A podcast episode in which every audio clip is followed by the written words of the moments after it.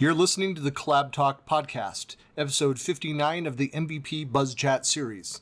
In this episode, I'm talking with dual MVP in Office apps and services and business applications, Melissa Hubbard.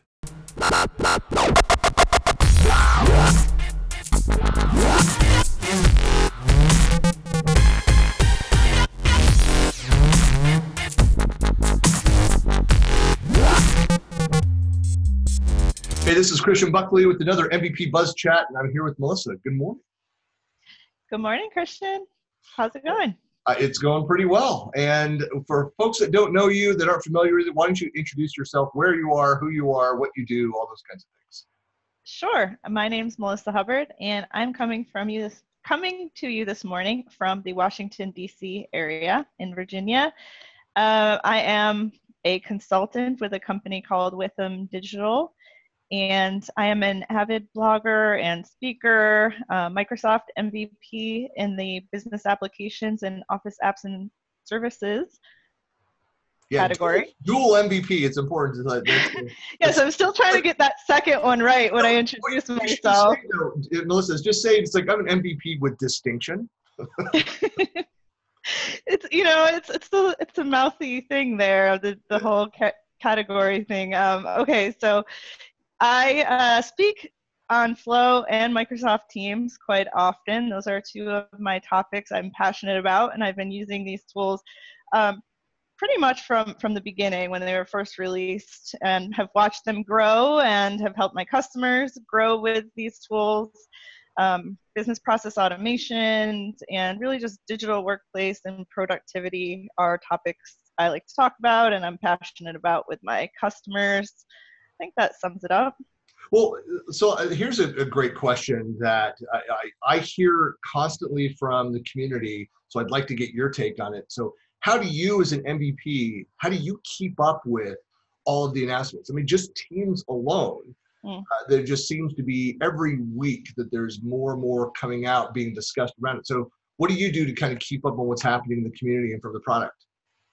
I mean, I have to say I do my best, but I can't always say I'm totally up to date on everything. I, you know, I don't know who could be on on everything. It's it's very difficult. Um, but to stay on top of things as best as I can, especially um, you know, I'm I'm really heavily focused in two products that change rapidly. Flow and Teams both are constantly growing and changing. I I definitely util- uh, utilize social media quite a bit and read other amazing community members' blog posts. I um, I watch in Office 365 when something is is released. Um, I communicate with my with Withum digital team uh, very frequently when we're seeing new things with our customers. Um, we have some customers who are in GCC tenants as well, so we, we f- try to follow that as best we can. Um, it, it's really working together and uh, being on Twitter, watching all the announcements from different product team members. It's difficult. You know, there's uh, on the GCC too. I mean, the, so so Melissa just did a, a, a webinar with us with the, the Utah user group here, uh, and on on Flow, and there were uh, a couple questions that were around GCC. I mean, your experience working in the public sector, um, do you see that environment like is it keeping up with the changes, the, the pace, or is it still very slow, or has Microsoft even gotten better within that that space in kind of keeping up with the feature set? Uh, it seems like it's definitely still behind. Um, I, I'm hoping that there is there. I think the hope is that those will start being released at the same time. Um, there'll be more parity in, in the future releases, but there's definitely still a lag. And, and partly, um, I mean, that's to me is expected, knowing that the reason you have GCC tenants is because there's a lot of different security and compliance things that need to be met. And some features just won't be able to be in GCC because they won't meet requirements for the different security and, and government things, policies. Right. And I think it's it's probably a. I mean, I think you're right. I think the, the goal obviously is, is to have as much parity as possible, but um, you know, like with with any, uh, and there are a number of other you know tenants. I mean, the German marketplace is a great example of that, where they have certain requirements in region that are different than other countries that can't just sign on with Office 365, you know, all up the the global, you know, imprint of that. They they have varying requirements and differences in standards and what they require from those those systems. GCC mm-hmm. just like that. It's just like another country, another entity that just has to go through that checklist. So, yeah, I, and with Teams, I don't see any major um, major features that to me would make the tool just unusable or not beneficial. I mean, I, I feel like the, the main features using channels, having conversations, storing your files, being able to work together in one place, replacing a lot of group emails into teams like that, those main great things are there. You know, it's just uh, some of the extras. What I, in my mind, I see as well, you know, but for some organizations, these are definite requirements. But uh, in the for the most part, I feel like the government um, can get the main main uh, thrills from teams. Sure, I, I think that the biggest thing was the the the, the data residency, you know, and, and being able to decide no matter where you are, um, to be able to say, hey, look here, it makes sense for us to be operating out of the, you know out of this this environment, but from our data requirements, um, you know, this organization that's in this country must have their data residency in this location. Um, other teams they may or may not interact with can be over out of these these locations. That yeah. may then, for a you know a multi-geo organization that has varying depending on where their teams are located, um, data residency requirements or security requirements could then impact you know the features that they see but it, again, Microsoft has been doing a lot to try to uh, uh, meet those requirements for organizations. Yeah, I agree. Well, so let me ask you. So, what is talking about features, and we we talked about this before we got started. Is like, but what are you most excited about, or the greatly anticipating what's happening within the team space? Uh, well, um, one of Christian and I's favorite topics to talk about when we find each other at events and things is private channels. I think it was a uh, this is private channels for Microsoft Teams in case you don't know that, but um, I think the last time we talked about it was your collab talk. Uh, there was I don't know. That, yeah, we did a tweet jam specifically around this. Like, are our private channels? I don't remember the title. Are private channels needed or necessary? Yeah, I was really hyped up for that. And then we had team private channels, team no private channels, hashtags going. Um, which we then started evolving into. I think you started it was Team Edward versus. yeah, we did. Right. We went there with our Twilight hashtags, so I which actually trended. Anti-channel was anti-private channel was Team Jacob, and at yes. I was Team Jacob person. Yeah. Yeah, you were. We we were opposed. We were opposing each other on this one, and so so it just so happens that uh, right before I'm, I'm meeting with Christian to do this interview, um, it's been announced that well, it keeps being announced that they're coming, that private channels are coming. I think it's been announced several times that they're coming, but we were we were able to see a date of September. Uh, they were going to begin rolling out uh, private channels. So a lot of excitement there. Um, and that would be pre-Ignite too. So yeah. I, I think they maybe want to uh, you know, get some of that initial feedback before going into those sessions so they can fine tune their messaging and, and sessions information. But let me just say, so of course, being an MVP, you have deep insight into the architecture of that product of that feature. no, uh, I, I, can't say that I do. Um, I wish I did. I, I've tried hard to get it. Um, but it seems it seems that we will all uh, we will all be surprised and we will all see it uh, at the same time, and that'll be exciting. Um, one one thing I would hope is that it could be turned off at the tenant level I think there's going to be some organizations who just don't need it and therefore just shouldn't open that can of worms. Well, maybe we start with if, Melissa. Why don't you d- describe kind of what it is, what cable, the idea of the private channels, and and why they're needed, and then I can then speak out against it. oh, oh, sure. That sounds like a great idea. Um, so uh, in Microsoft Teams, you have your your teams. So from a, an an IA perspective, you are setting your access at your team level for now. And every team you get, you get your SharePoint site collection. And um, from there, you create channels underneath to organize your content and keep your conversation separated, keep your files. They're really all in the same document library, but kind of separating them out in in channels that are folders in folders, a that's right folders yes um, they're in folders but you don't see the folder it doesn't right. feel like a folder and and i know we're all also waiting for more parity with the, the sharepoint um, sharepoint list and library features to come to that that files tab too where we can we can start adding more and more organization things for our documents and, and our list sure. but but anyway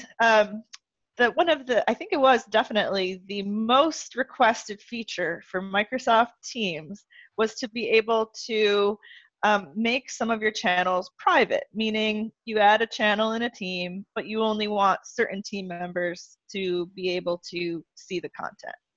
So basically, adding a, a more complex permission structure, um, and and and then having to manage these are open channels in my team. These are um, private channels, kind of when we think about SharePoint permissions management, breaking your inheritance in a SharePoint site, and then um, setting your setting your permissions at lower levels. Well, and, and one a, a great uh, way to, to kind of define like the problem area is if you have external users inside a, a team. So right now, it's the permissions, as you mentioned, are at that team level. So that if I want to invite, if I've got 10 channels um, within a, a team, uh, and I want to invite external people in just to collaborate around one of the channels that is relevant to this partner, they actually will, once I let them in, can see all of the channels, all of those discussions. Um, obviously, you can still control who has permissions uh, within uh, like SharePoint team sites that are added in, you know, after the fact, but they by default have access to anything within the team that they have, you know, that have access into. Uh, and so the idea of that private channel is like, well, I can now, I can go in there and make all of the teams private except for, uh, you know, the general channel and that's the only one that I want these external users to come in and be able to have you know participate in the conversation and and have access to. So they can get to all those assets. They're part of that team um, and so they can be part of the, the the reporting and visibility to whatever they're given control of. But then they don't have access to those let's say the financial information around the project which is in you know managed by one channel. But likewise i don't want everybody in my organization to see the financial information just myself, the leadership team, the accounting, finance team. And so yeah. it, you can have that end level permissions management over your teams. So that's the argument in favor of. Right, because yes, you could create another team to do this, but that and then invite the people that you want there to see that content. But the thing i the, the real value eh, that i see in teams one of the, the main things i see that provides so much value is that it keeps everything in context.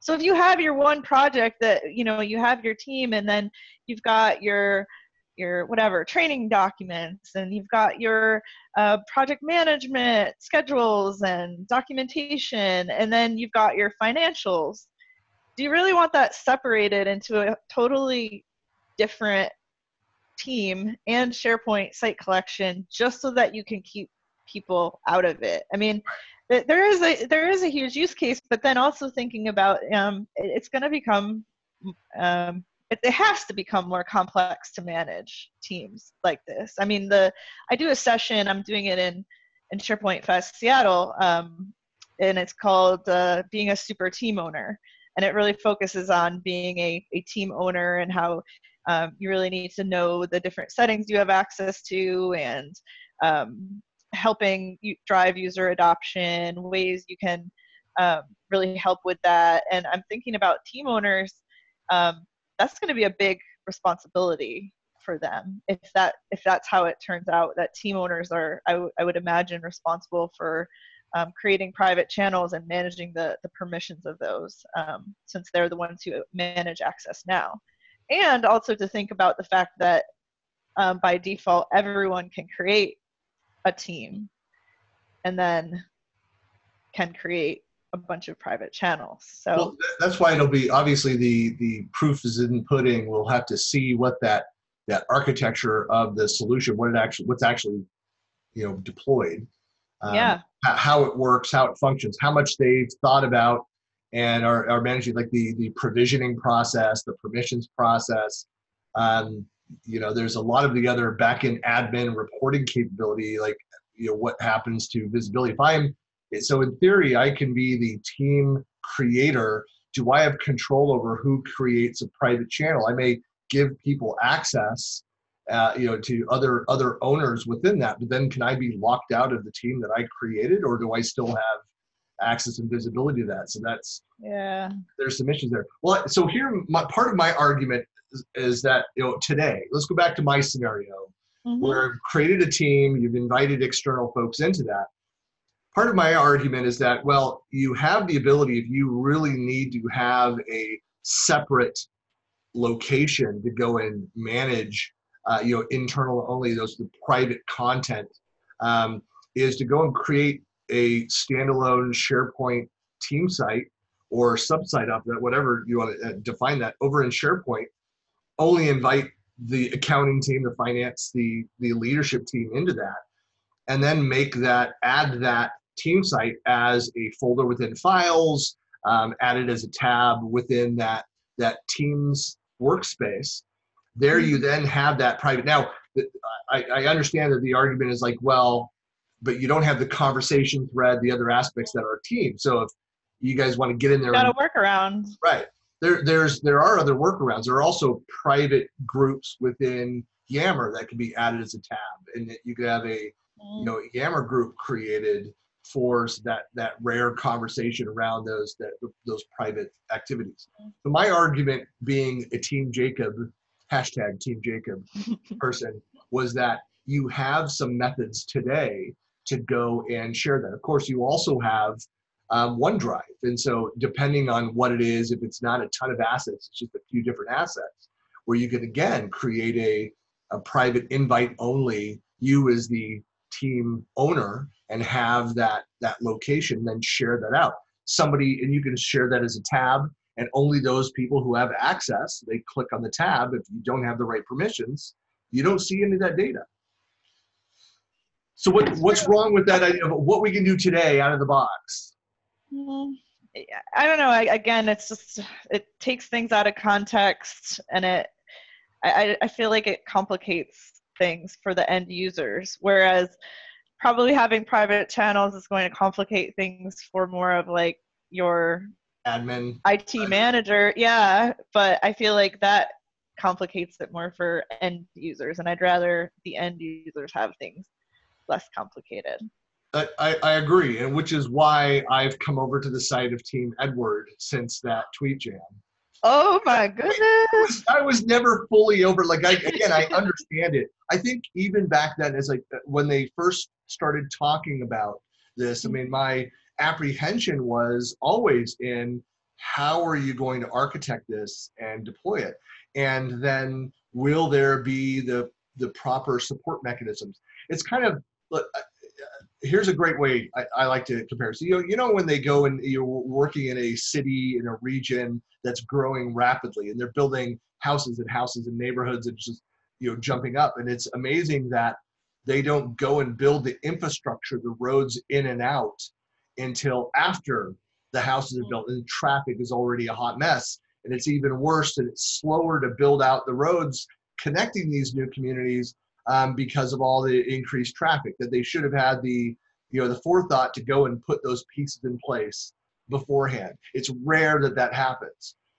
well the part of the reality uh, and i i do have a, a point for sharing the longer story but part of the reality is that yeah but they can't afford to do all that infrastructure until they sell the houses and get the people in there uh, to pay for the infrastructure built so there's it's kind of a trade-off uh, of of those things. But um, in some ways, like we we have to see the capability, and it might be messier, it might be more painful on the admin, on the development side, the permissions management side early on.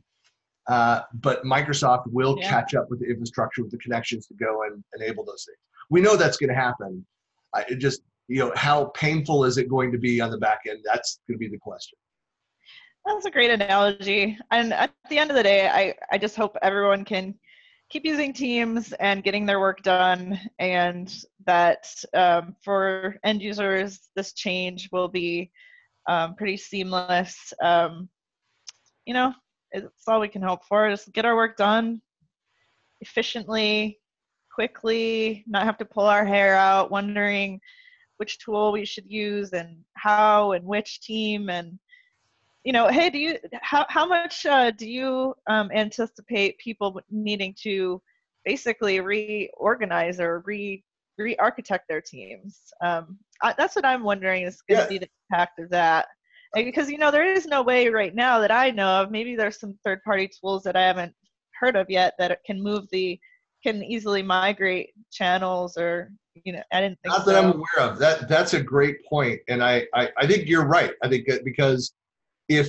in today's uh, uh, architecture, if I'm having to, if I've got a team for internal only and a duplicate or a sister team for external users, and there's not really been a way to sync those two, well, now with private channels, I can have it all in one place.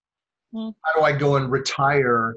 I have to move those assets. I mean, you can migrate the content that was created. You can files, you mean? Correct, the files themselves, and you can move that over um, into those other SharePoint environments. So there, there, there is usage of existing migration tools on the SharePoint side. Yeah. Likewise, you can go in and archive those conversations, the assets that are on the Exchange workload, mm. and move those over into SharePoint. But what you can't do is take a live discussion thread, a conversation, archive it, move it over, and then start it again. That doesn't exist. Yeah. So it'll be, it, will we'll see what the impact will be. Um, I, I think it'll be minimally impacting um, users. I think for all the things that we've talked about, uh, people will see the benefit of having them and just migrate the content over, restart the conversations. Right, and if you archive your channel, I mean, I, I believe you'll be able to still search through Correct. that and still right. find your stuff. So it won't right. be gone.